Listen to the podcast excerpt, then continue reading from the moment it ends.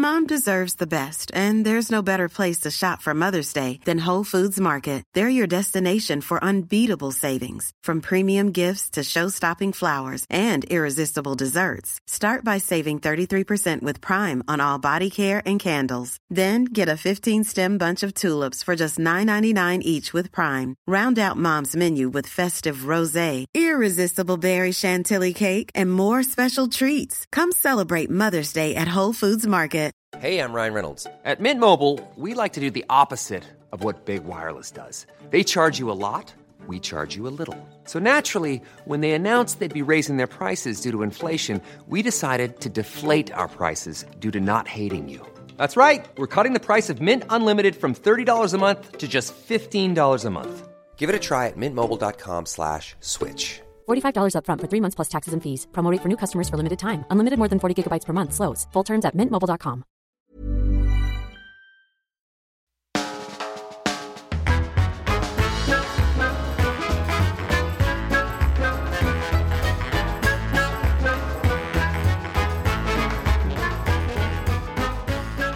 Welcome to the Off Menu Podcast, taking the champagne of conversation, adding the mango puree of humour, letting it stir in the glass, James, just letting it stir in the glass, Yeah. and creating the Bellini of podcasts. That is a Gamble. Mango Bellini. That is Ed Gamble. My name is James Acaster. Together we own a dream restaurant, and every single week we invite in a guest and we ask them their favourite ever starter, Letting it main stir course, in the glass. Why did I say dessert, that? side dish, and drink. Not in that order. Let things stir. And this week our guest is Steve, Steve Coogan. Coogan. Steve Coogan. Yep, just Steve Coogan, mate.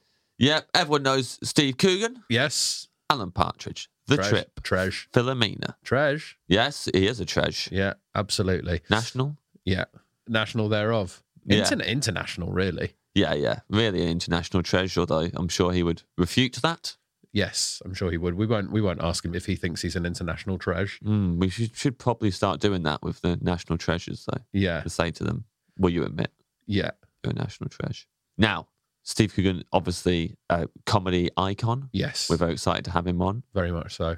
and he's got a new book out. Yes, there's a new Partridge book out. I think the the Partridge books and the Partridge podcast. Alan Partridge has been around for so long, creating amazing stuff, and somehow still hitting heights. Yeah. And this new book, I've I'm about halfway through the audiobook, and it is absolutely fantastic. Again, uh, it's called uh, Big Beacon. It's about Alan uh, renovating an old lighthouse. Yes. Um, and it is absolutely fantastic. It's available in hardback, ebook, and audiobook, uh, and it's available now, published by Seven Dial. So do go and get that. That is a genuine recommendation from me. Oh, he's in Doctor Strangelove as well, James. The stage production of Doctor Strangelove, written by Armando Iannucci. Very exciting. I Pretty lo- cool. Yeah, one of my favourite films. Yes. So that's very exciting that they've that they've teamed up and they're doing that. Uh, I'd very much like to go and see that. Ed. Yes, me too. And you, got- you've got a while until that starts, James, because it's October 2024 at the Okay. Noel Coward Theatre. So we'll, we'll we'll set a date now. That's a date, baby. Me, Ah. you, and Benito. I'll put it in the diary. Yes, very much looking forward to seeing that.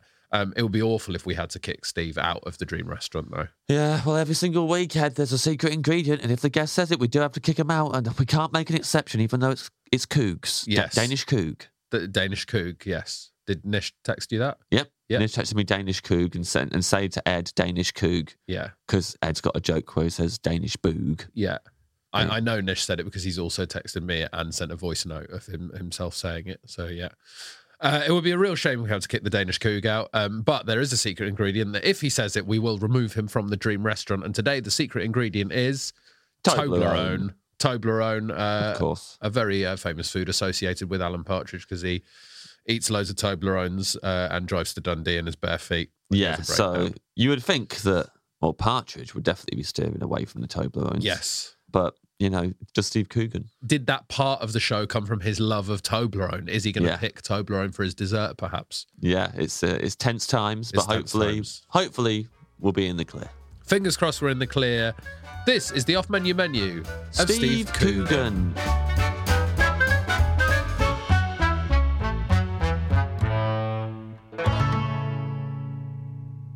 Welcome, Steve, to the Dream Restaurant. Thank you very much. Um, wow. yeah. Welcome, Steve Coogan, to the Dream Restaurant. We've been expecting you for some time. Thank you. Thank you. Yeah. I love the decor. It's very atmospheric. um, I especially love the cables on the floor. Yes. Nice postmodern industrial touch there. Yeah. Well done. That feels, it feels nice Yeah. seeing all the, the cables on the floor. Mm. Have you seen where, what they lead to, or do you would you rather not know? Um, it's well, it, it's a, a small uh, sort of mini lectern with uh, some sort of digital control box, Yeah. which ca- which has levels. I mean, I don't know if your listeners know. Well, can they can they see that on camera? No, They won't be able to see Okay, the- well, the there's some technical stuff that you'll never see, and you're just going to have to imagine. Yeah. yeah, But it, it- we do need it. Yeah. So yeah. We, yeah. we need that, Yes. Steve. Okay. We often ask people to describe what their dream restaurant looks like. Are you taking this actual room to be your dream restaurant? Uh, no, I'm not going to do that because um, it's. I think it's going to be less fruitful comically. Yes. Yeah. Okay. Yeah, yeah. yeah. Um, That's, that was. The, I was Yeah, gently guiding yeah, you away Okay, from actually, that. yeah, yeah.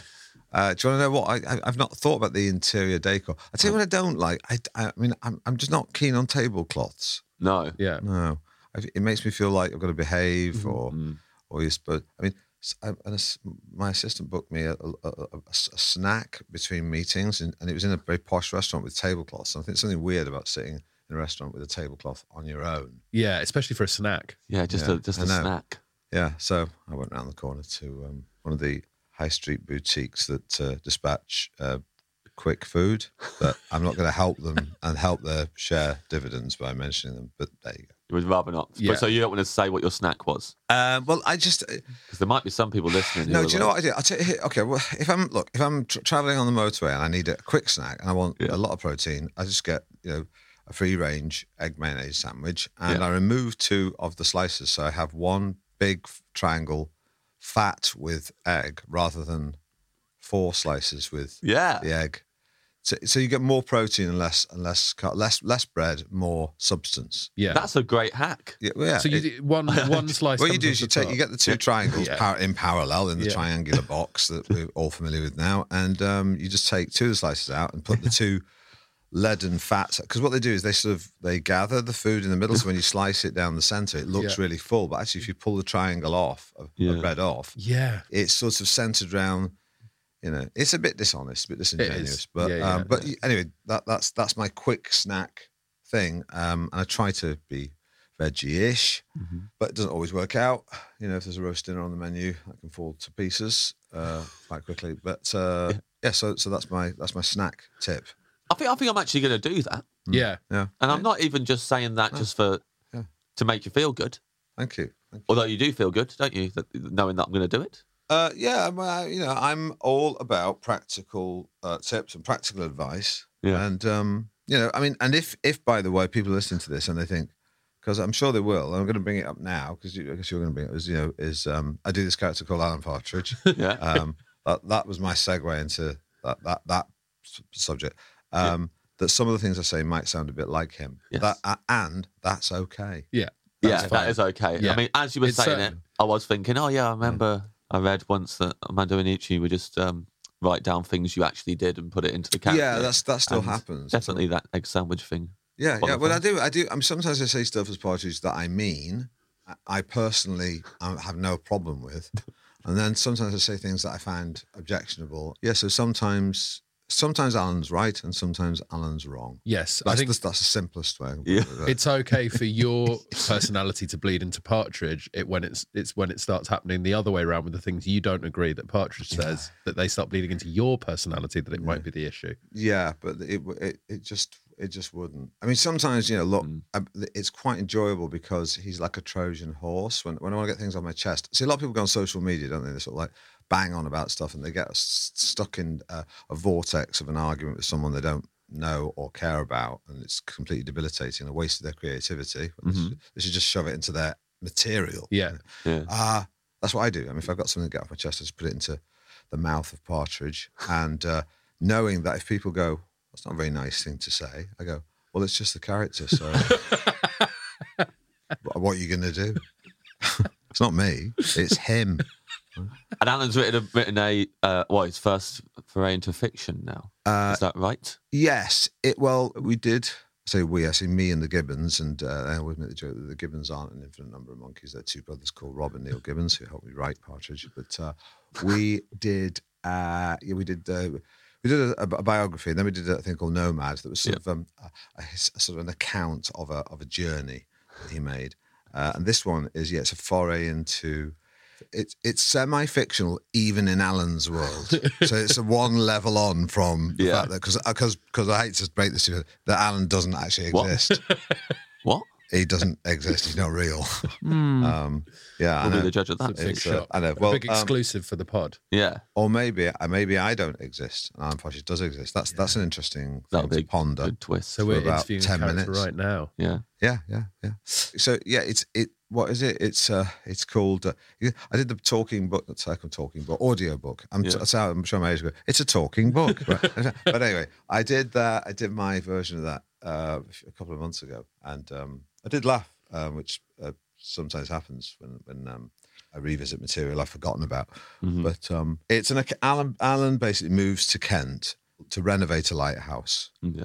because uh, when we, when me and Rob and Neil try and think of you know an, an idea for to, for the book, what we have to do is try and do something which we think is interesting and funny, and not the same old stuff, and also not something that's just that's sort of jumping the shark comically and then Yeah. ruining all the, the funny stuff we've done before. And you think, well, if we do if we do this idea that no no critics can say, oh no, they've run out of ideas. Um, it's another one of those Alan moves to the Kent coast to renovate a lighthouse stories. And also, it's it's a dual narrative as well, isn't it? Which Alan's very proud of. And Yeah. yes, very proud it, of it. it is. Uh, Alan, uh, yeah, Alan. Obviously, he's obviously discovered that you can do a dual narrative where one chapter's about one thing and the next chapter's about another thing, and the third chapter's about the thing that the first chapter was about, and so on to the end. yeah, and uh, just explains it all for for um, people who are Yeah, yeah. like himself. So uh, so yeah, it's uh, it, it's an account of that. He fought. There's a very good sex scene. that I'll get to detail about that. That uh, I'm particularly proud of. Yeah. Um, Alan describes, you know, uh, the sexual congress between him and a redhead uh, member of the opposite sex, a red. woman. A woman He, he calls her case. red. Call, she's called Red because she has red hair, and he said he's always wanted to call a, a woman Red. Um, he gets that he gets that opportunity in, in the in the novel. Yeah, Yeah, the sex scene is absolutely horrific. I heard that on the audiobook the other day. It's amazing. yeah. You just have to sort of go for it, really, with all this stuff. You know, just hold your nose and jump. Yeah. I thought, well, we were both at a, a wedding once where the uh, in the evening there was like uh, DJs or whatever, and people could like do the silent disco thing with the headphones. And I noticed that some some of them had a green light on it, and some of them had a red light on it. And it turned out there was a switch you could flick, and it was um, the first Partridge audiobook. And people just listened to that at the wedding. At the wedding. Re- really? Yeah, Yeah. there was one like music channel, and then you, Wow. turn, you look around the dance floor, and some people were just stood there laughing, and they were listening to the Partridge audio. book. Wow, dancing to. that's uh, wow. Even need to get out more. Don't they? Uh, would you consider yourself a foodie, Steve? Um, well, I, um, I was talking to my daughter about this last night because she, I sort of have to. She can't. She's my counsellor, the- Mhm.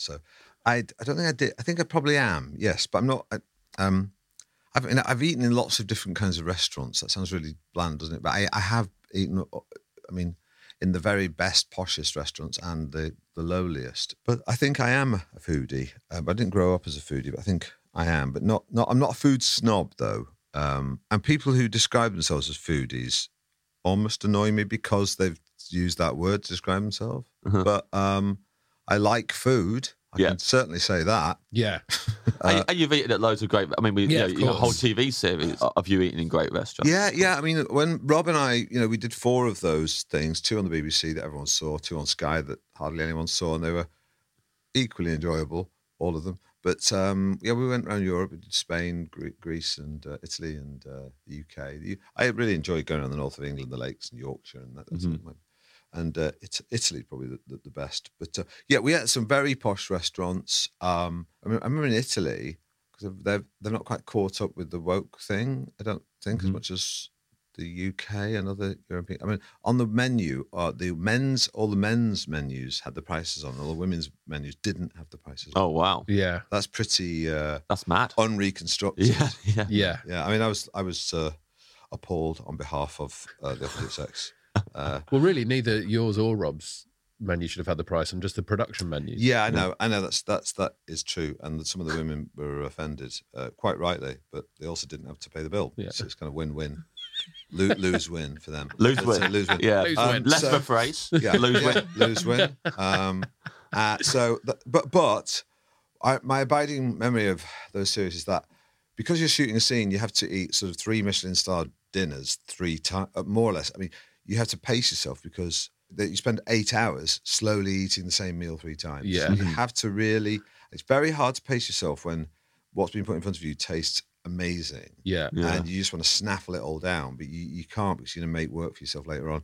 And um, the hardest thing of all was when they put the dinner, the dinner down at, at the because Michael Winterbottom, the director, would do things in reverse order. So when he shot all the funny stuff, he just said, "Okay, I just want a shot of you now, the, the dinner being put down in front of you as if it's the first time, and you've already eaten it three times, Yeah. and you have to look at it and go, mmm, I can't wait to eat this." And that's the hardest kind of acting as well because you, it's like when you go shopping around, uh, don't shop on a uh, on a full stomach, Yeah. uh, Yeah. or an empty stomach. Well, an empty stomach, we all know that because then you buy rubbish, don't Yeah, you? yeah, Because yeah. you've got this, you're salivating. The, the worst is to shop on a full stomach. And Then you sort of just put a stick of celery in your basket, and, and then you go home and you're hungry again, and you haven't got what you, you need. But um, with the uh, yeah, with the trip, Rob and I were just uh, eating so much rich uh, food, Uh, so rich and, and interesting and all the rest of it. But after a while, you start to crave really simple food because you sort of had this assault Yeah. of um, you know Romanesque kind of orgy-esque uh, kind of indulgence in food. And I remember when I was there, think, having this craving for just a fried egg sandwich, you know, Yeah. with just brown sauce on white bread and butter, just something really Yeah. simple because you'd have this assault of all these flavors. Yeah. I completely I've had get that. Yeah, I- I've had that one. You know, go to a fancy restaurant. It's a very special meal, and then halfway through, I start thinking, I wonder. Halfway through the meal, that's Yeah, halfway through the meal, something. I wonder if after this, could get a burger from Yeah, somewhere. yeah, like, yeah. let's go to McDonald's or something.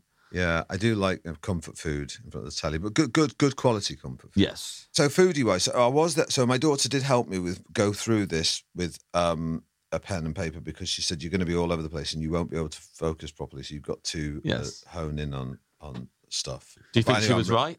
Yeah, yeah, Yeah. she is right. She's. I mean, I, I'm not. You know, I'll be honest. I'm sort of. Uh, I frequently buy posh ready meals. I mean, posh ones, but they're still ready meals. yeah. Uh, I buy them for two, even if it's just me, just so I feel like I'm not alone. Yeah. right? Uh, And, yeah. like- and just leave half of it. One for you, one for Alan? Yeah, yeah, yes, that's right. Yeah, so Yeah. You if I- leave half- you don't Imagine if I did that. If I ate, I ate one half as me and then ate the other half as Alan, just because I'm such a method comic actor.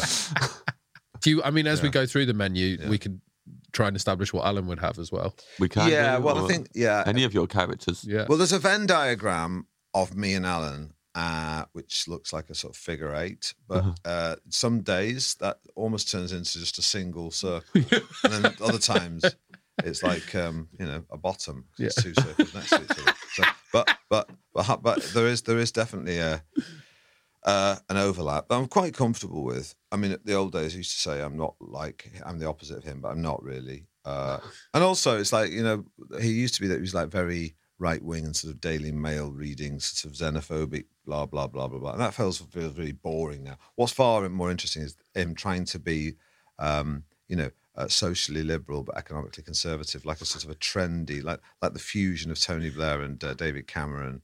The idea that they're kind of like call me Dave, kind of, um, and and you know liking like David Cameron likes the Smiths, but you Yeah. know, isn't very keen on welfare or high or, or, wants low taxation. So we, it's a weird marriage of oh yeah, like a typical Smiths fan, they're into low taxation. Anyway, uh, so there is that. Alan's struggling to be host, modern, and enlightened, and um, uh, woke, uh, or, or as woke as he thinks he needs to appear to be to sustain a Yeah. career. It's far more enjoyable Yeah. because uh, it's almost like it's a career decision because of because of like culture wars. I mean, you can sort of, you can make a career decision. You you can go it because everything's sort of becoming this sort of atrocious warfare, and and, and sort of the, the Daily Mail and the Tories at last conference really t- were trying to pick a fight about culture wars, but most people sort of in the street just aren't aren't asked Yeah. about. I mean, one way or the other, to be honest with you, but they really want to pick a fight to try and try and say, look, the you know the lefties are really ruining everything, but um you can make a choice, can't you? So I think Alan's made the choice that it's better to, on balance, there's not that many kind of Daily Mail um, anti woke kind of xenophobes in showbiz. Yeah. There aren't. There just aren't. You know, there's some, but not that many. And so I think he's made the decision to go.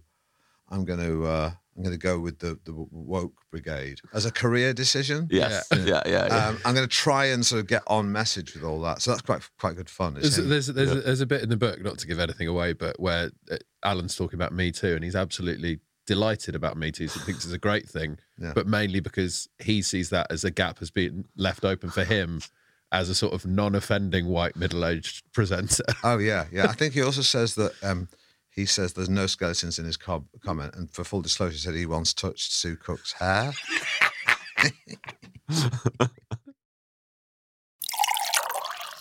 We always start the meal with still of sparkling water, Steve.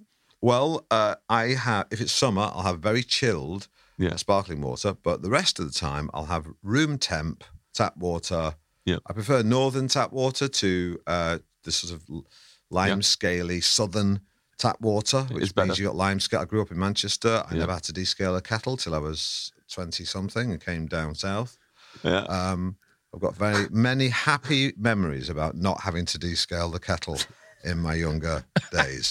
yeah. um, Did you take it for granted at the time? I did. Yeah, I did. yeah. No, I did. I did. it. And uh, you know, I come down now, and, I, and I, sometimes when I look in the kettle and see the lime scale, I just think, yeah, you know, what, what, what did I make the right choices in life? Yeah. yeah. But Sure. anyway, so so uh, yeah, so still. And still on room temperature because if you want to warm your vocal cords up and Mm. you're sort of performing live, and I'm sure as comics you might poo-poo um, the idea of technical warm-ups. Yeah. Seems a bit sort of dandy-ish, Pathetic. perhaps. Yeah, pathetic. All right, okay, yeah. Um, um, uh, and sort of, but they actually are. I did go to drama school, so I'm sort of half actor, half sort of comic, I suppose. And Mhm. um, uh, and and they they really do work. And anyway, go, I'm sa- I'm going around in circles, but basically, cold water doesn't help you. you your Yeah, vocal cords.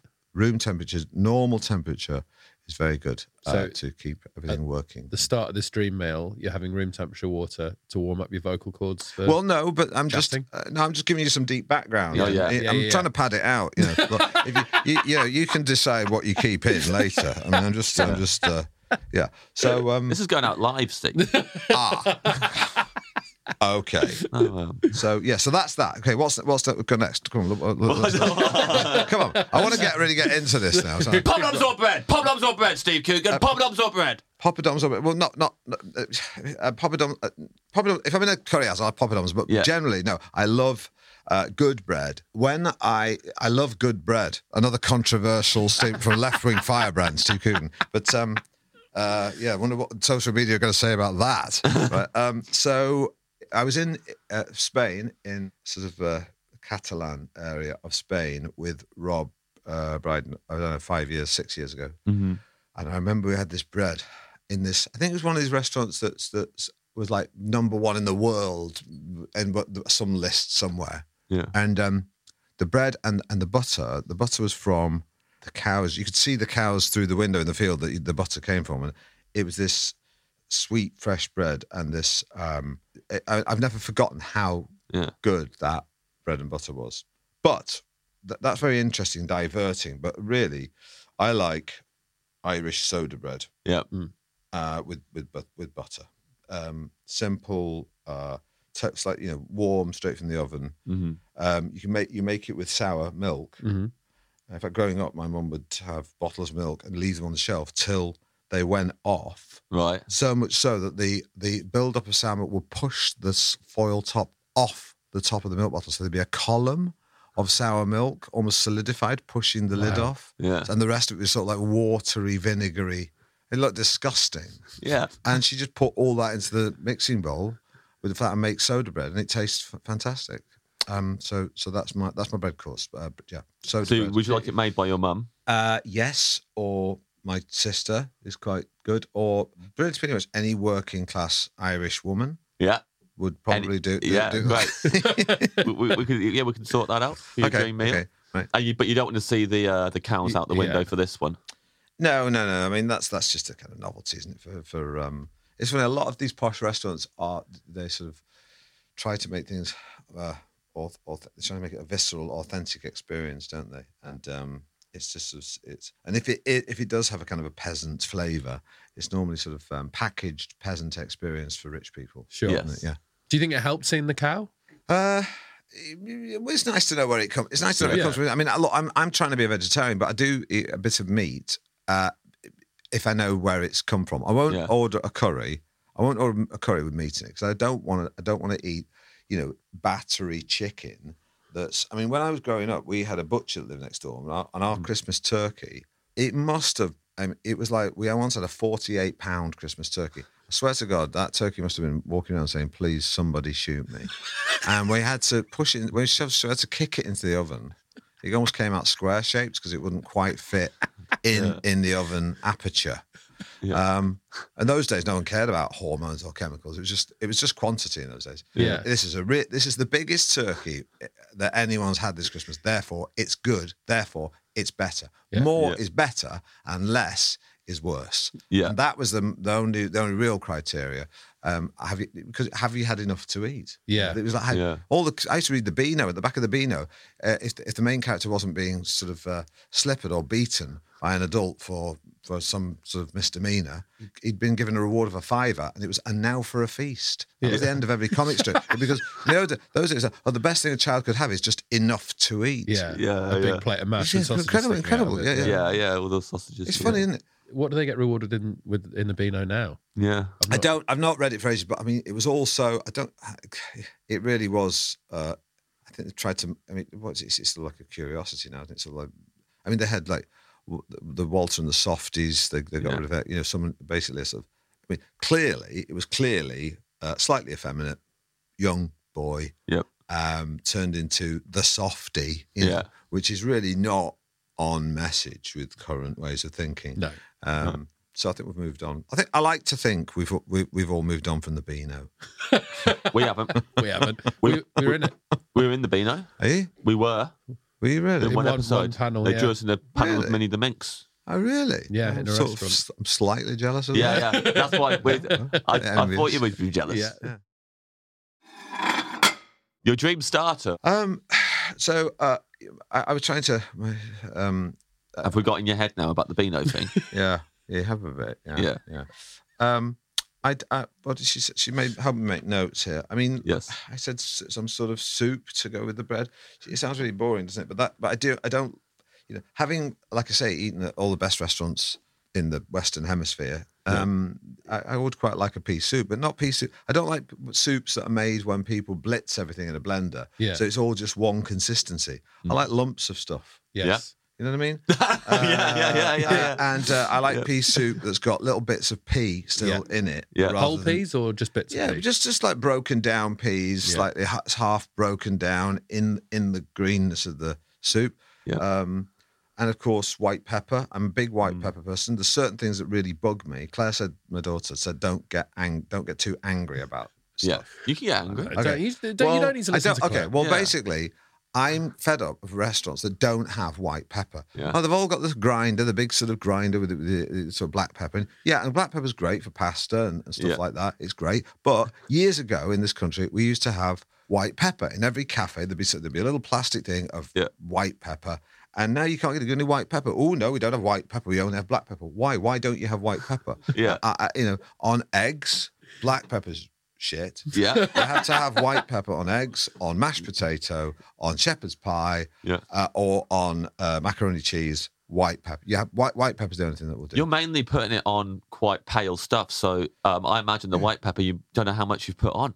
well, you just you, you just, you just, you just give, it, you give it a bit of a shake. It's a bit like a sort of it's like talcum powder, but Yeah. it's not. You know, and, uh, your yeah. food. but it, it's people need to rediscover it. I think it's associated with sort of lo-fi, old-fashioned, old ladies, whatever that, that that's um, that people who run trendy uh, restaurant establishments think that don't don't really put it out there. But I predict that there'll be a, a bit of a resurgence in, in Yeah. white pepper within the next five years, Well, it's also you- partly because of this podcast. Yeah, I think so.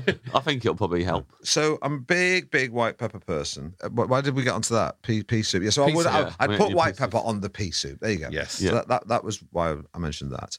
Uh, what else? Uh, just something else that bugs me while we're on things that bug Yes. me. Um, when it comes to because I can't really cook, but I can do a sort of a, a, a um like a, a- you know, I can cook a, a, bre- a breakfast. I Yeah. cook- I do that quite well. you know, mm-hmm. Yeah. I think. I, I think of you every time I have a fried breakfast. Yeah, so do I. Okay, so so so 10. so 10 Partridge did, did did that. We did that. There was a Partridge thing about fried bread, and I, I don't. I try to be vegetarian, but I reserve the right to not be vegetarian when there's like a, an amazingly good like roast in a in a, in a proper like gastro pub that really used dr- you know aged beef in it, and it's really really yeah. Um, so I will do that if I, only if I know the provenance of where the meats come from. Yeah. So otherwise, it's you know we've been over that. It's not nice. It's not nice thinking about hot, and I don't like you know, and also I don't want animals to be badly treated. With the breakfast, the partridge So- bit about the breakfast. Oh yes, using the sausage As a breakwater, yeah. to Yeah. keep the beans away from the egg. Yeah. I'm still pretty. That, I mean, that is me. I mean, I don't. I don't mind bean. I don't mind beans on sausage, Yeah. and I don't mind sausage and egg, and I don't mind. You know, in, in, in the old days when I ate more meat, you know, bacon and egg, um, and, uh, and and and beans and bacon, but but beans, just beans and egg, it doesn't quite work for me. So, but these days I still do black fried breakfast, but I'll, I'll do um, I use veg, good, good. I mean, the the the, ve- the veggie meat options now are so good. You know, the, like the sausage. In the old days, so, meat substitutes were like if you if you got a veggie sausage, it was just vegetables put into a sausage shape. Yeah. Yeah, wasn't yeah. Now it's um now they're, they they seem a lot more tasty, and so uh, I have those. Uh, but I don't like people who put beans in the microwave. It really makes me angry. Yes. Um, not as angry as you know uh, human rights violations, but but pretty angry. Somewhere- And, uh, somewhere some- between- somewhere Yeah, between yeah, yeah. human rights violations and um, uh, a paper cut. Yes. Yeah, yeah, yeah. yeah. Um, So is what what what uh, microwave beans because they come, when you microwave beans they come out hot and hard, hot mini bullets. Yeah. in some watery tomato sauce. What you need to do is put when you're doing a breakfast, you, the first thing you put on is the beans. Beans and really let them break down. So it's almost like almost to the level of mushy peas, but not quite. So sort of mushy Yeah. beans. Then they're much nicer to, to, to put on your your breakfast. So um, don't anyone puts beans in the microwave. It's kind of it's, it's, I think there's I think it's I know they're probably maybe they're busy and they probably don't like me for saying that, but I just think it's about quality of life at the end of the day. Because they even sell them in little microwavable pots, don't they? Yeah. Yeah, I know that's just it's just that's just awful porridge. You know, people. I mean, you, but you can you can microwave porridge. It, it's fine, but I mean, some things actually I'm not anti-microwave. You know, Yeah, um, I know some people are snobs who don't have microwaves. Ooh, ooh, they give you cancer. No, they don't. Don't give you cancer. It's just bad science. Bad science by people who make science up. Yeah. Okay. Anyway. So is the soup your starter? Yeah, sorry. Yeah, that's yeah, what I'm saying. yeah, yeah, That's what that's what I'm trying to say. Yeah, Yeah, yeah, yeah. yeah. It sounds very boring, but you know, I like No. simple things, well done, think good lovely. ingredients. Okay. So and you, you're saving a bit of bread from the bread course to dip in. Uh, yeah, I mean, but soda bread's quite heavy. Soda, I mean, I'm, I'm, I'm going, now backtracking on soda bread because I love soda bread. It's great with cheese. Great with, but I mean, you know, soda bread and cheese and soup. That that's a meal, really. And and also, Cla- uh, my daughter Claire said, you, you, you, uh, I said, look, none of this. She said, should, you should plan it and think of what your perfect meal is. I said, well, uh, uh, there's loads of things I like Yeah. individually, but they might not work all together. Yeah. But I'm still going to say this is what I'm going to have my meal, not Yeah. because not because it's it works together harmoniously, because it actually doesn't really. But I love them all in their own different ways, so I'm going to put them together on the table. There you That's fine. That's what we. That's what we like Okay. people to do. It doesn't have, Yeah. have to go Doesn't have together. to. Okay, good, yeah, good. yeah. Oh, good. This is your dream. Oh, great. Okay. Mom deserves the best, and there's no better place to shop for Mother's Day than Whole Foods Market. They're your destination for unbeatable savings, from premium gifts to show-stopping flowers and irresistible desserts. Start by saving 33% with Prime on all body care and candles. Then get a 15-stem bunch of tulips for just $9.99 each with Prime. Round out Mom's menu with festive rosé, irresistible berry chantilly cake, and more special treats. Come celebrate Mother's Day at Whole Foods Market. Today's episode of Off Menu is sponsored by Aura. James, are you ready to win Mother's Day? I am, Ed. I want to cement my reputation as the best gift giver in the family. I'm going to give my mom an Aura digital picture frame preloaded with decades of family photos. May I say, James, I absolutely love the class and elegance with which you use the word mom because this is for US listeners. All of your moms deserve a good Aura digital picture frame preloaded with decades of family photos. Yeah, I think your mum's going to love looking back on your childhood memories, seeing what you're up to today, seeing what you were up to back in the day, and even better, with unlimited storage and an easy to use app, you can keep updating mom's frame with new photos. So it's the gift that keeps on giving, James. Ed, answer me this: Who is the best gift giver in your life? Hmm. Um, I'd probably say uh, my wife is a very good gift giver. Not that my mom is not a fantastic gift giver, but Yes. my wife's very good at little surprise things. She says, "I've only got you a few things," and then there'll be little little surprises, things that we've seen throughout the rest of the year. I'll say to my wife, "I like that," and then I forget about it, and then on the day. There's some lovely little gifts there for me that remind us of the year that we've just spent together. Oh, if you like being reminded of stuff, may I suggest photographs? That's a very good point, James. I think we should get ourselves an Aura digital picture frame and put some of our wedding photos on them. Right now, Ed, Aura has a great deal for Mom's Day, Mother's Day. Listeners can save on the perfect gift by visiting auraframes.com to get $30 off plus free shipping on their best selling frame. That's A U R A frames.com. Use code off menu at checkout to save. Terms and conditions apply.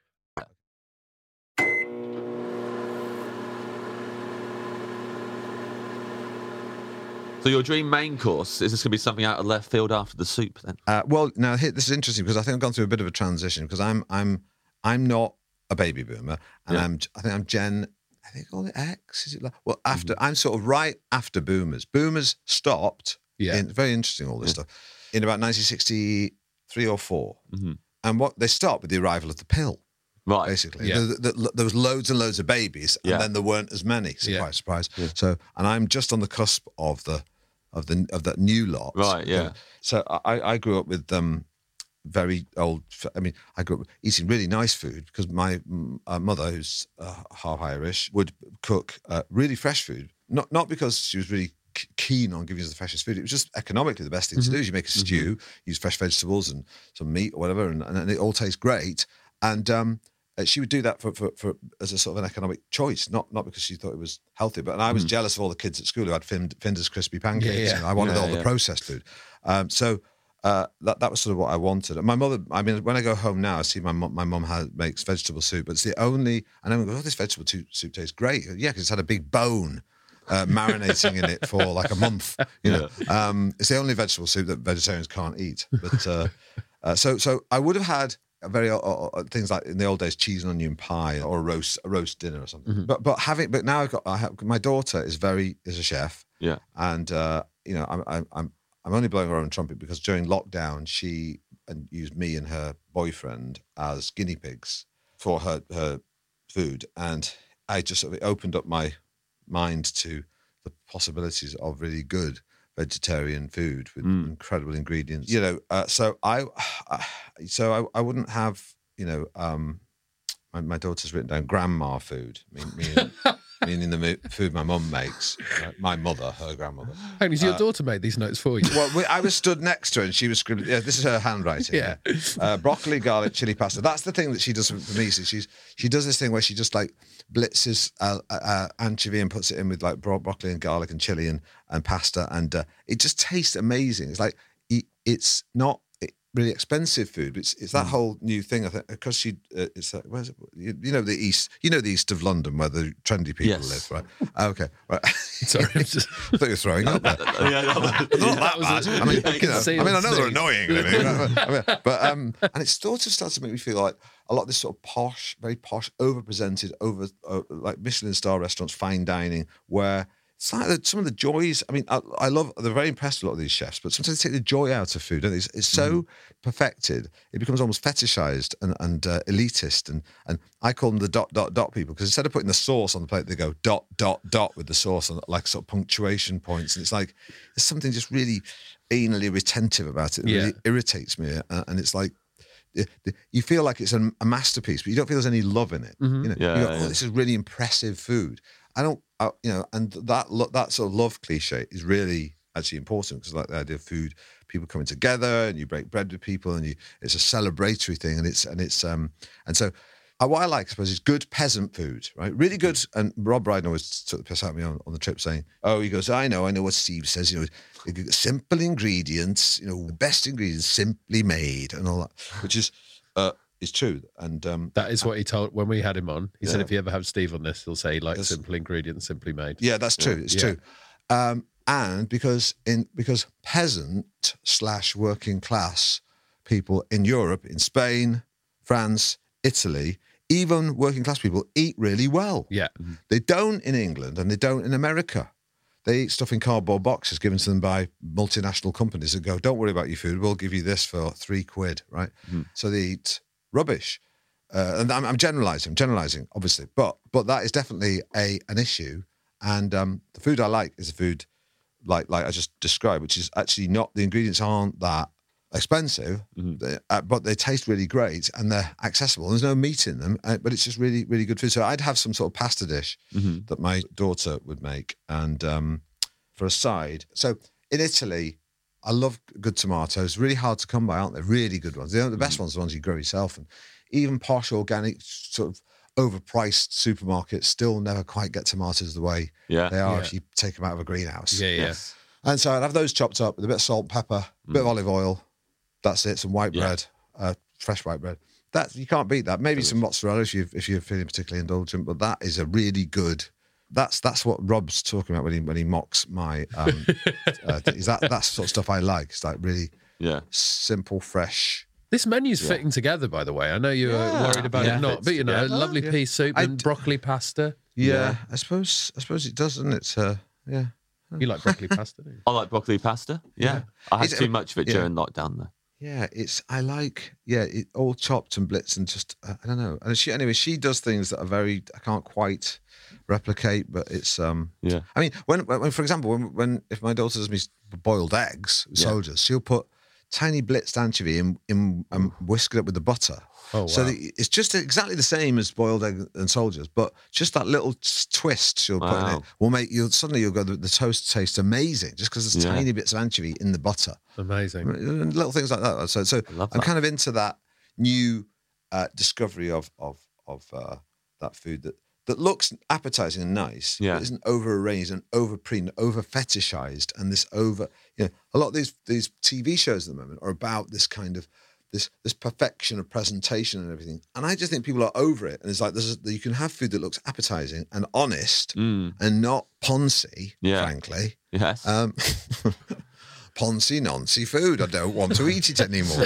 Right? Um, so um, yeah, I, I remember. I think is your. Would you say like your um, approach to comedy is similar? Because I, I remember seeing you being interviewed once. I think it was at the Edinburgh Comedy Awards, and you'd seen a lot of shows that month, Hmm. and you said that you'd like to see like some rough and ready show. You preferred those shows.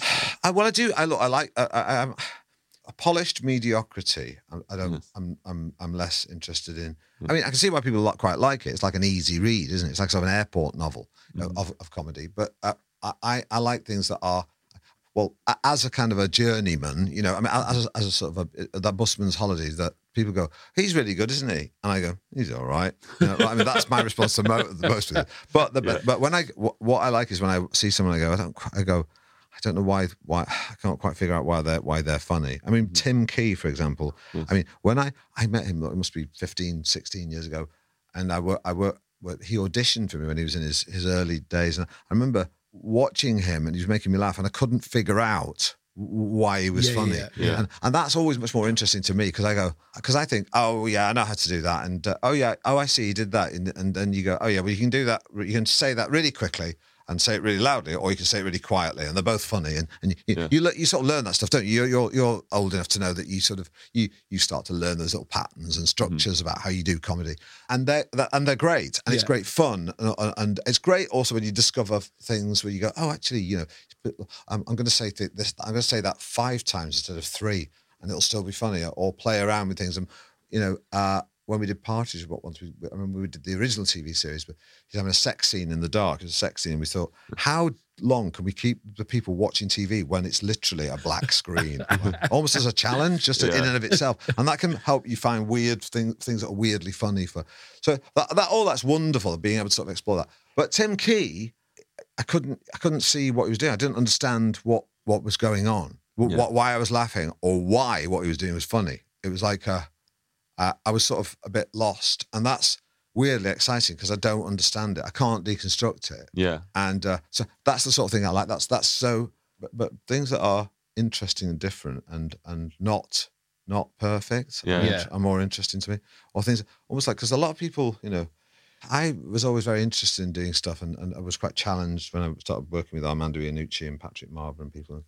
But um, I had to learn to go down that avenue of of experimenting and potentially failing uh, to discover, you know, uh, di- di- diff- different, more interesting ways of, of being funny. Yeah. Mm. Um, or quite it's quite learned, you know, because uh, a lot of prof- you can be you can if you're very very professional in this business, very professional, and you consistently deliver stuff which is just above average, you can have a very long career and and and you know have a nice mortgage and a nice house and all that. But I mean, and good good luck to those people. But Yep. um, I just like seeing uh, things where you. You know, Vic and Bob, you see, they were one of the first people to do it. You think, oh, why are they, the hell is that funny? I don't know what's going on. I can't figure it out, but it, it, it's making me laugh, you know. And let's try and fold that back into the food thing. Yeah. Um, So well, Tim yeah. Tim Key, is, bro, Tim- the broccoli pasta Yeah. is like Tim is like Tim It Key. is a bit, Yes. yeah, yeah, Yeah. because yeah, and sometimes that stuff is looks odd, but it's sort of going back to basics. Because you look at like you know Charlie Chaplin and Buster Keaton and Stan Laurel. That's you. So, so- oh yes, I did. Yeah. Play, yeah, oh yes, I played him. Um, but um, but um, but they they sort of um, they did stuff where you couldn't quite know. Yeah. So it sounds like it's it's not really avant garde. It's just sort of trying to just shake things up a bit. I think it's Yeah, good yeah. in the box of Lego that is comedy is to Yeah. shake it up a bit sometimes and then start building stuff again. Yeah, yeah. Build build something Yeah. that looks like Yeah. Tim Key. Yeah. This is going really well. Yeah.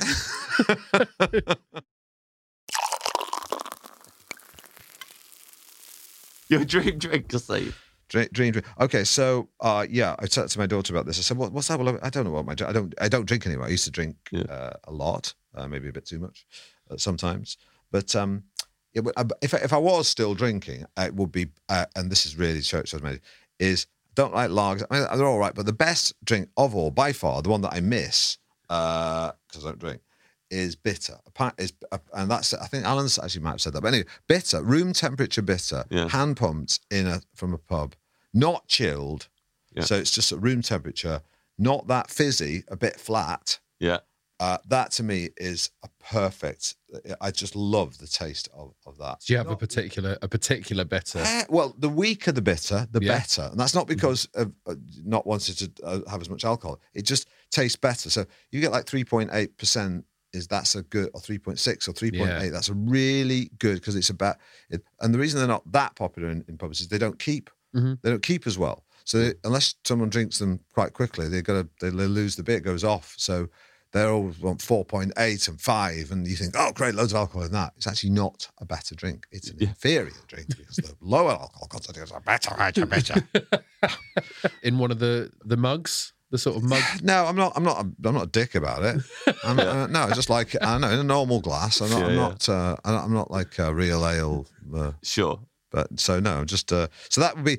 Oh, uh, oh, but the thing is, because I don't do that now, I go through fads. Uh, as my daughter knows, where I go, I get into a certain kind of thing, like a kombucha. You know, Mm. I was buying loads of kombucha, trying different kind of kombuchas. That's really good.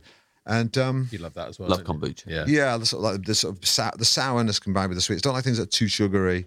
Uh, And then the CBD drinks. So I'm getting into all those, Yeah, and, yeah. and I go to that phase, and I go back to the, the kombucha, and then I just like, um, you know, uh, I quite like those uh, Duchy of Cornwall orange jiggers. Right. I've Ji- not had that. Okay, uh, it's like sort of just what jigger is like a posh person's name for orange jigger for just orange juice. Yeah. I think this might be fizzy.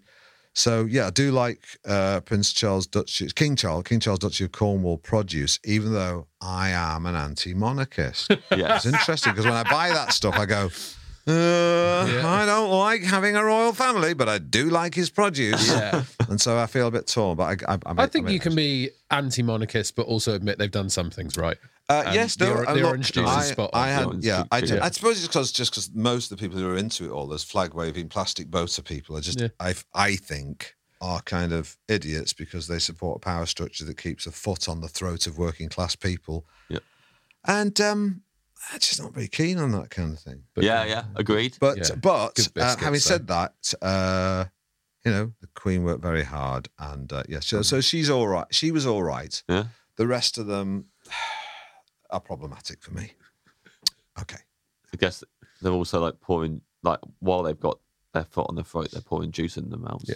Yeah, when the foot, the foot's on, but at least, at least King Charles, if he, if he, as the head of a power structure, even unwittingly and, and maybe subconsciously, has his foot collectively on the throats of working class people um, by being party to a power structure that rewards the blah blah blah. You, you can fill in the rest yourself. uh, while he's doing that, while he's got his foot on the throats, you're right. He's he's uh, putting orange jigger in their mouths, mouths, Mouths. mouths.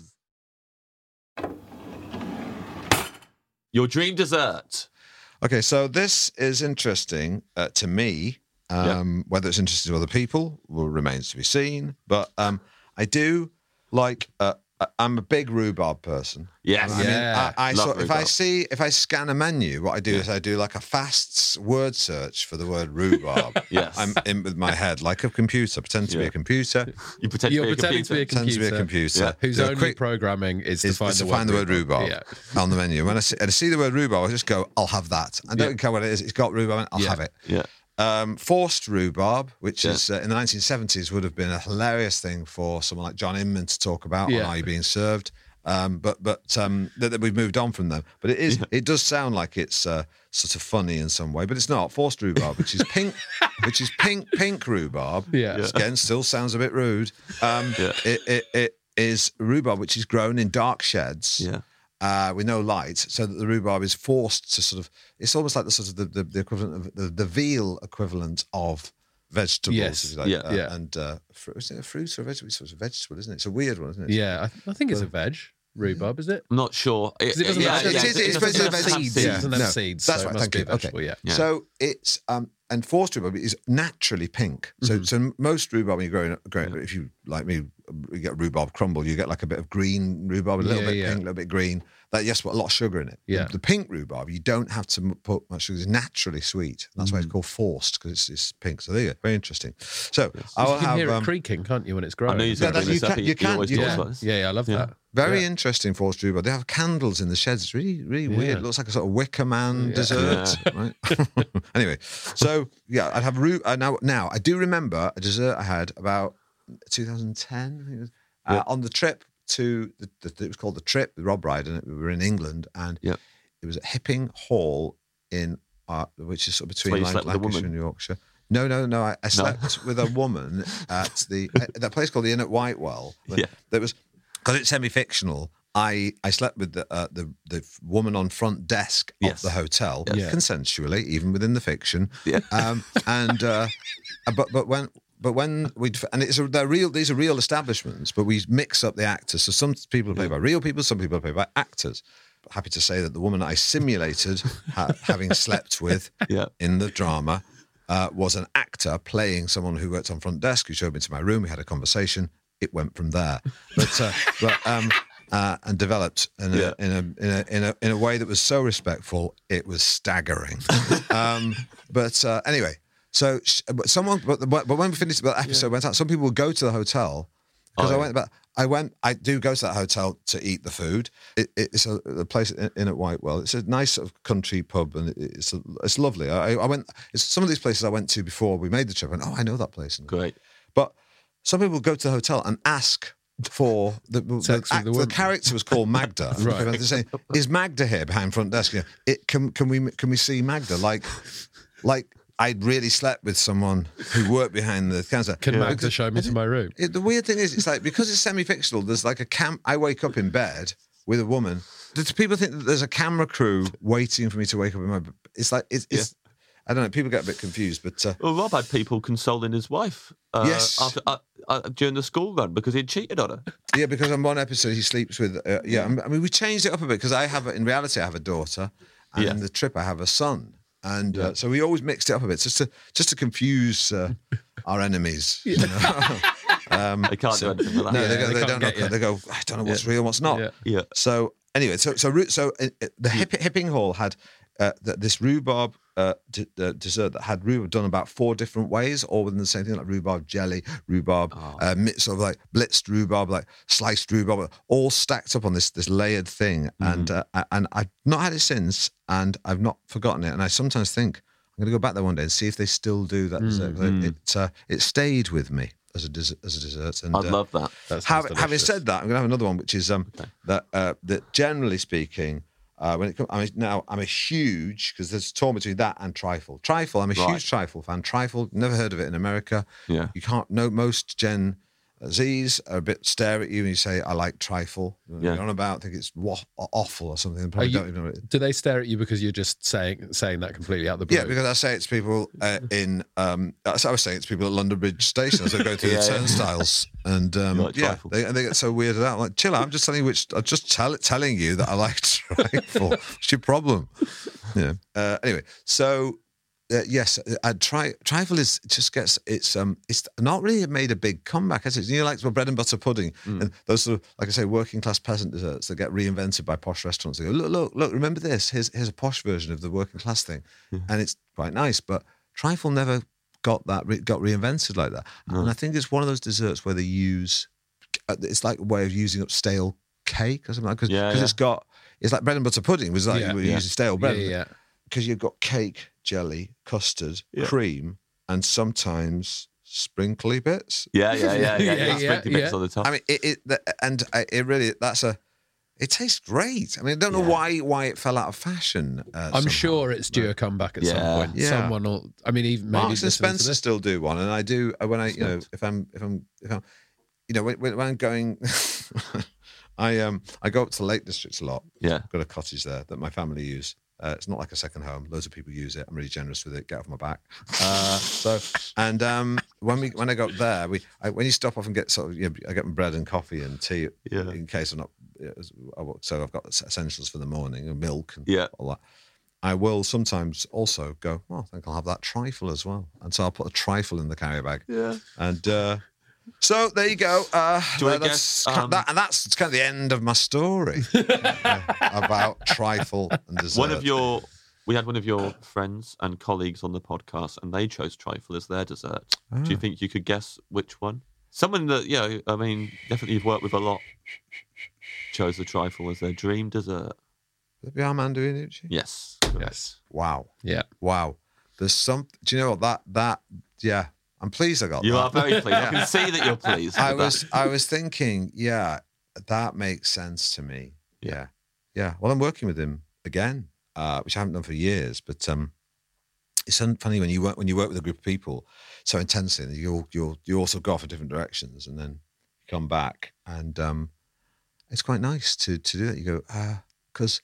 It's only when you know, years later. I mean, it's thirty years ago, nearly, that I worked with our ma- well, over that since we worked on radio. But we did the first TV thing we did was called the Day Today, and uh, amongst c- c- comic circles, it's sort of revered as a sort of a, stand-up. I mean, we did six episodes on, on, on TV, but but but that was you know that was really exciting. So exciting at that time when I was like twenty something, working on a show and thinking, which uh, for when you're in this business, it happens occasionally. You go, there's no one else I'd swap places with right now, Mhm. and that was one of those moments. Can we hear a few more of those moments before we wrap up? I, I'd like to know the points in your career where you've felt that. Because sometimes, like the character you play on the trip is always looking at what other people are doing. Yeah, yeah. well, But it's that- quite nice to. I think people would love to hear the well, points okay. in your career well, where you've okay. been like, All right. Well, I'll tell you what. But a part of the comic conceit of the trip is that I'm on the back foot and a bit irritated by other people's success, and there's some truth in that, but not so much that it's all consuming.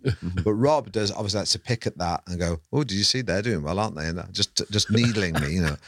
Uh, but I had a really, it was really great when I got the film that I produced, wrote, and acted in with Judi Dench got four Oscar nominations Philomena. and Philomena.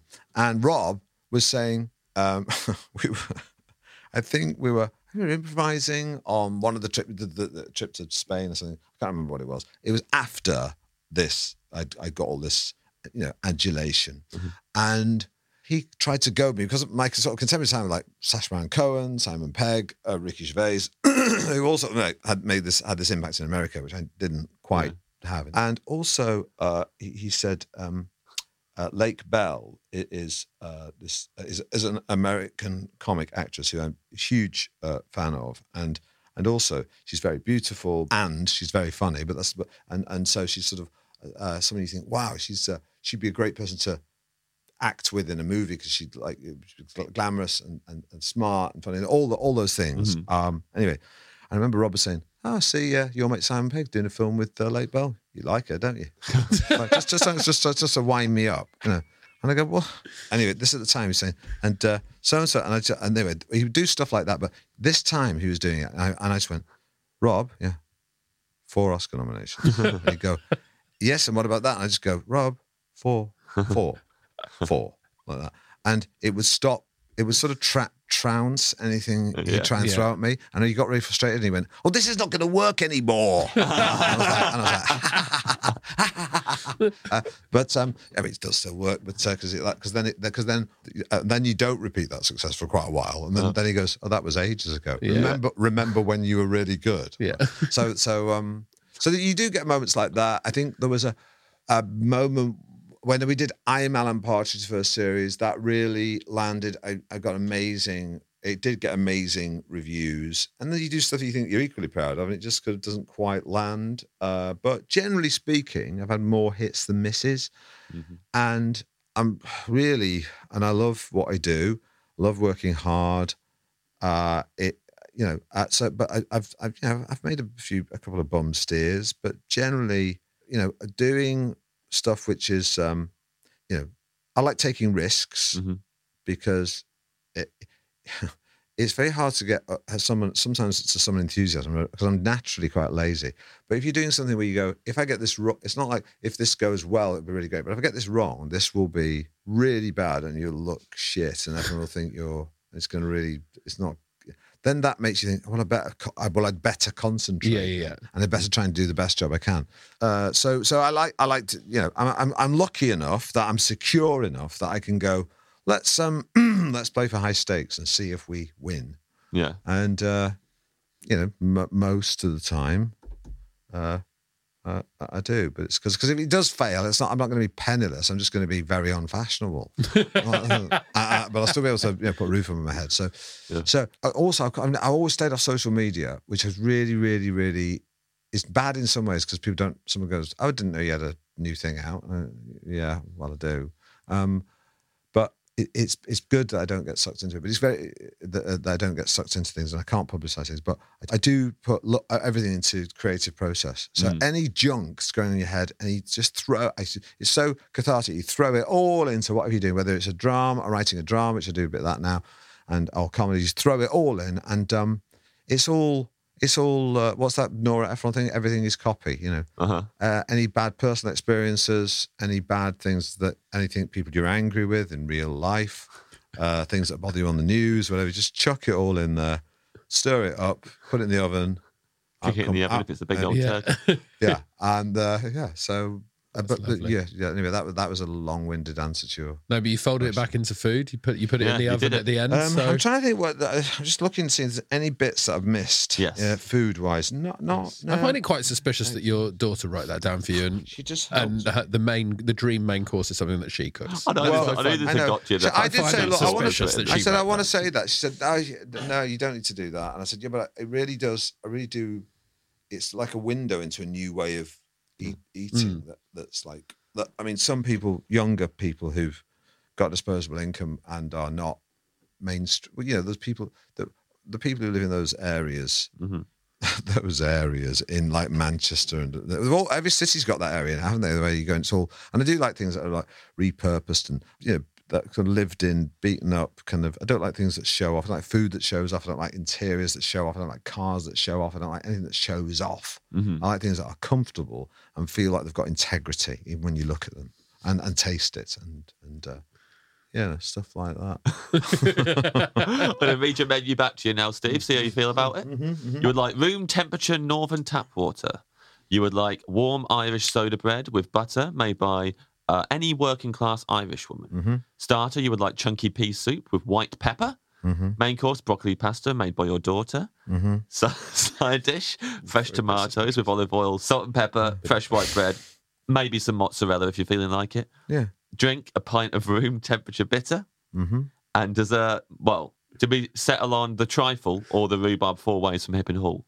Yeah. Yeah, that, that I mean that I'd, I'd be happy. I'd, I'd be happy with that. I- I'll, Yeah. I'll, I'll stand by that. Yeah. Yeah, yeah. Th- This is the first time as well we've ever had a guest listen to their own menu back and check it off against the one they've got in front Yeah. of them. yeah, Yeah, yeah, yeah. yeah. I want to get it right. Yeah, I'm really happy with that. Yeah. No, That's you a lovely be. menu. Yeah, it you should be sounds happy with delicious. that. It sounds Yeah. absolutely. It doesn't sound pretentious, but it also doesn't sound like I'm trying to go. Oh, I'm really working class. Me, I like fish and chips and and, and, and chip butty, and I'm really, I'm, I'm, you know, which is equally annoying as the posh people who say, "Oh, I like a," who go on about the. Yeah, I've had those. If you ever had those 24 course menus, I mean, I, I, that sounds like me complaining about something that no, most people don't get to experience because they're astronomically expensive, and you know, they get the, they get it takes longer to describe the. I mean, Yeah. basically, for those who haven't experienced it, you get 24 courses. That's the most you probably ever have. And it's like a little thing, and they come along and describe it. This is a bit of foam and a bit of and this is looks like soil, and it's made from freeze dried mushrooms. That so it looks like you're eating soil. I don't know why people want to do that, and uh, and then and they talk about it and describe it, and it li- it literally takes longer to describe the food than it does to eat it because they describe it, and you take it and you go, oh, and you go, wow, that's really interesting. Yeah. and then that goes on, and after about two and a half hours, you you then you're like, I, I just want to. I just want to go home and watch telly with a sandwich with some Yeah. toast, cheese on toast. Yeah. Uh, so I'm not mad keen on those. po- I do, you know, I do like a posh restaurant, but I'm not mad. There's a guy called Simon Rogan Yeah. who's who Yes. I really L'Enclume. like. Long Long, Clue, Clue. yeah. Okay, so I, I ate at L'Enclume, and I've been there a few times, and and they have quite. Was that episode one of the trip? Maybe? Uh, it? It was was. it? Was yes. it? Yeah, it was. yeah. No, it wasn't. Uh, in, was. Inn at Whitewell. It wasn't was. It was. It was L'Enclume. It's quite, do you know, there's a great lesson there. Is that if you just insist you're, Yeah, insist- yeah. Yeah. stand by what you say, even when all the facts are Yeah. crumbling Did you, see, around did you Yeah, see what I did? I went, I mean, was was that episode one? You know, I was asking you, Yeah, and uh, James just went Yeah, straight in yeah, with it. yeah. Was yeah, It is And, no, it wasn't Inn at Whitewell, but um, It, it was in it Whitewell. Yeah, Yeah. that's Yeah. good. Uh, Yeah. yeah. shifting your position. Yeah. It's not when you argue with someone, you go, "Hang on, you've changed your position." And they go, "No, I haven't." But I was um, very pleased with myself. you just you know you're just agreeing with me. What Yeah. else do you want? yeah, because but Benito's googled it now and found out that, It's of course, Steve, surprisingly, you, you, the person in the program, But, were but right. anyway, I want to say to but Simon Rogan is good because he also does do like a, a like Yeah. a browser like he does do. I I once had mashed potatoes, lentils, and black pudding. I wonder if it and it was done brilliantly. So he can he can do Yeah, he can do the simple Yeah. stuff and the complex fancy stuff. But on balance, I prefer the the simple stuff. He very nicely uh, sent a box to us during lockdown. Oh yeah. I had a ribbon on it that said his name on it over and over again Simon Rogan, Simon Rogan all over it. And um, when I got cats, we were trying to like make some toys for them to keep them entertained one day. And there was a little furry monkey that one of them liked playing with. So we tied the Simon Rogan ribbon around it and we'd use that to like throw it out and they get it. And then we started just casually referring to the monkey as Simon Rogan. Simon Rogan. And now that's a thing that just just normal, um, just normal It's just now, a thing, and, and like yeah, like yesterday. And also, the cat is now taken to. If one of the other cats is feeling a bit sad or ill, she brings them Simon Rogan to cheer it up. and uh, Oh, nice, we we've started just. I was saying, oh yes, she, he's been a bit quiet today, but she bought him Simon Rogan, and uh, and realizing in my head this has become a very normal thing that I now say, Yeah, yeah. even though it's not Simon Rogan Yeah. because he's a man. you actually shouldn't give cats ribbon No. Is it nice? No, that's uh, no. because they swallow it and then it come if it comes out their anus and it's still out their mouth. If you it, either way you pull it, you're going to you cause could, internal you could, damage. you could, yeah. yeah, and you can't floss your intestines. yeah. and that's a fact. Steve, thank you for coming in. Thank you. so to the Dream much. Restaurant.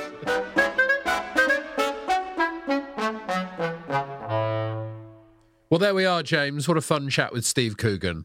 Fantastic. Everything Fantastic. I hoped it would be. Yes, it was very, very good. Uh, lovely menu as well. Yeah. He'd really thought about it. Shout out to his daughter. Shout out to his daughter, who really helped him with it as well. Wrote it all down for him. Yeah. which was lovely. I thought that was a nice, uh, sort of personal, uh, heartwarming touch. Yeah, yeah, very nice. And uh, most importantly, Toblerone did not feature on there. So we didn't have to kick Steve Coogan out of the Dream Restaurant. Thank the Lord. Do go and buy Alan Partridge Big Beacon, the new Partridge book. It's fantastic. You can get it on uh, on ebook and audio if you want, or you can get it in more traditional hardback. Uh, lovely to speak to Steve. And do go and see Doctor Strangelove, Yeah. which is October 2024 at the Noel Coward Theatre. But it is on sale now, even though it's a while off. You can get tickets now. It's exciting. Yeah. I'm so excited. And look, uh, it can't all be about the Partridge book, James. Yes, yes. because I've got a book coming out tomo- Glutton. tomorrow. If you're if you're listening to this on the day it comes out, 26th of October, Glutton: The Multi-Course Life of a Very Greedy Boy is out officially. It's publication day, baby. Ed gave me my copy today. I was very excited. And I cannot say this about. I can't really think about a book. I can. Well, I can say this about. I laughed at the inside jacket. Yes. It's because it's pictures of me as a baby, and James finds that funny. Immediately made me laugh Yeah. with some. I won't spoil it, but with some uh, things that Ed wrote as a child as well for school. Yes. I mean, how many books can you say that about? they make you laugh before you've even started reading them, Yeah, that's true. I suppose the hope is then you continue to laugh as you as you read the book. and I'm sure I will. Yes, I'm sure you will as well. Anyway, that's out tomorrow. Thank you. Let's do some food shout outs, James. Yeah. First of all, I'd like to say thank you to the Windmill in Yes. Brighton. When I was there recently in Brighton, uh, George Egg, a very funny comedian, and the, and the Snack Hacker. Yes. If you want to look look him up on YouTube, and myself, we, we went to the Windmill, and they were doing a photo shoot for their new menu, Yeah. And said, "Well, you can just eat the food, we'll photograph it, and then you can eat it." So we got a free meal Yes. of the whole me- of this whole menu. Yeah. It's absolutely delicious. I highly recommend it. So yeah, if anyone's in Brighton, they should go. And I would recommend getting the the ham sandwich. That was my favourite ham and egg sandwich. We're going to Brighton soon. Yeah, well, let's go and get the sandwiches. Yes, please. Now, recently on the podcast, James uh, Mm. shame shamefully just asked for some chocolate. Yeah, Just said, "Send me some chocolate." And you know what? At the time, I thought, "Oh dear me, he's a dirty sellout." But then all this chocolate arrived, uh, and I'm quite excited about it. So, Land Land Chocolate sent us some chocolate. yeah, delicious, Delicious. Pump Street. Pump Street Chocolate sent us some chocolate. Thank you. Uh, and Flower and White uh, sent us these bars that are sort of meringue flavored meringue bars. Very good. and Little some bites. little bites as well. And I've been popping those in my mouth every time I go You out. have been popping them in your the mouth, office, walking yeah. around. Um, yeah, thank you for all of those. They've been great. We've been. Yeah. I, I especially have enjoyed the um, white chocolate with cacao nibs oh, hello. from um, Land. Lovely. Uh, so there's probably some people who work for chocolate companies out there pretty jealous now, Yeah. going, I can't believe we didn't send them any chocolate. I guess there's a way of, Mm. of rectifying that. you know, balls in your court, I guess. Chocolate balls in your chocolate court. Yeah, S- serve it, serve it over the net. Here we Serve are it over the net. Open mouths, We also got sent some drinks, James. And I think this is down to me as well. These This are things that I you. shouted out. Yeah. Cawston Press have got a new flavour, The little beggar boy. pineapple flavour, a tropical Yes. Cawston Press. Loved it. Drank, Yeah. drank it the other day. Um, also, green cola. Have, uh, I mentioned them on the You did Paul the Foot sour cherry episode. drink, So they, they sent us some sour cherry, some lemonade, tried that yet. some orange, some cola. Yeah. So they've sent those over. Very excited. And LA Brewery sent their kombucha over. You, you know, I'm a fan of the booch. I said that to the, to Cougs. Yeah, Booch, uh, Booch is a fan of the Cougs. Yeah, yeah. So uh, Danish bo- Danish booch. Sometimes you just say things the wrong way around. You just got to run with them, you know? Yep. And so very excited. All of those. dr- I mean, we've got a lovely fridge here at Off Menu, and it's great to open Oh. it and see so many nice drinks in there. Yeah. Thanks very much for listening. We'll see you next week. Bye bye. See ya.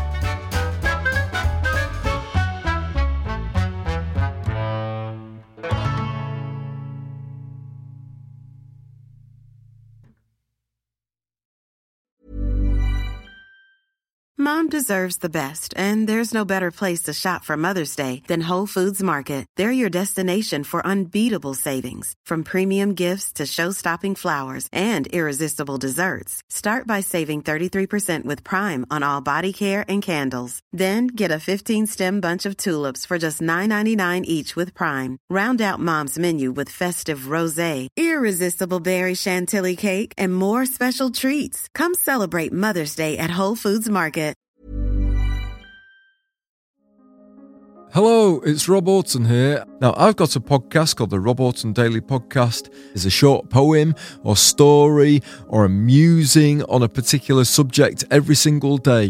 What if you commissioned Picasso to paint your house and he just painted it white? Would you be annoyed? Wouldn't it be good if you could pour Miracle-Gro onto other things, such as pizzas? Have you ever thought about what a beach might be like if it was made from digestive biscuits? Have you ever tried to cry about something you're not thinking about? If you would like to listen to a daily podcast that includes subjects I've mentioned there, then please listen to the Rob Orton Daily Podcast.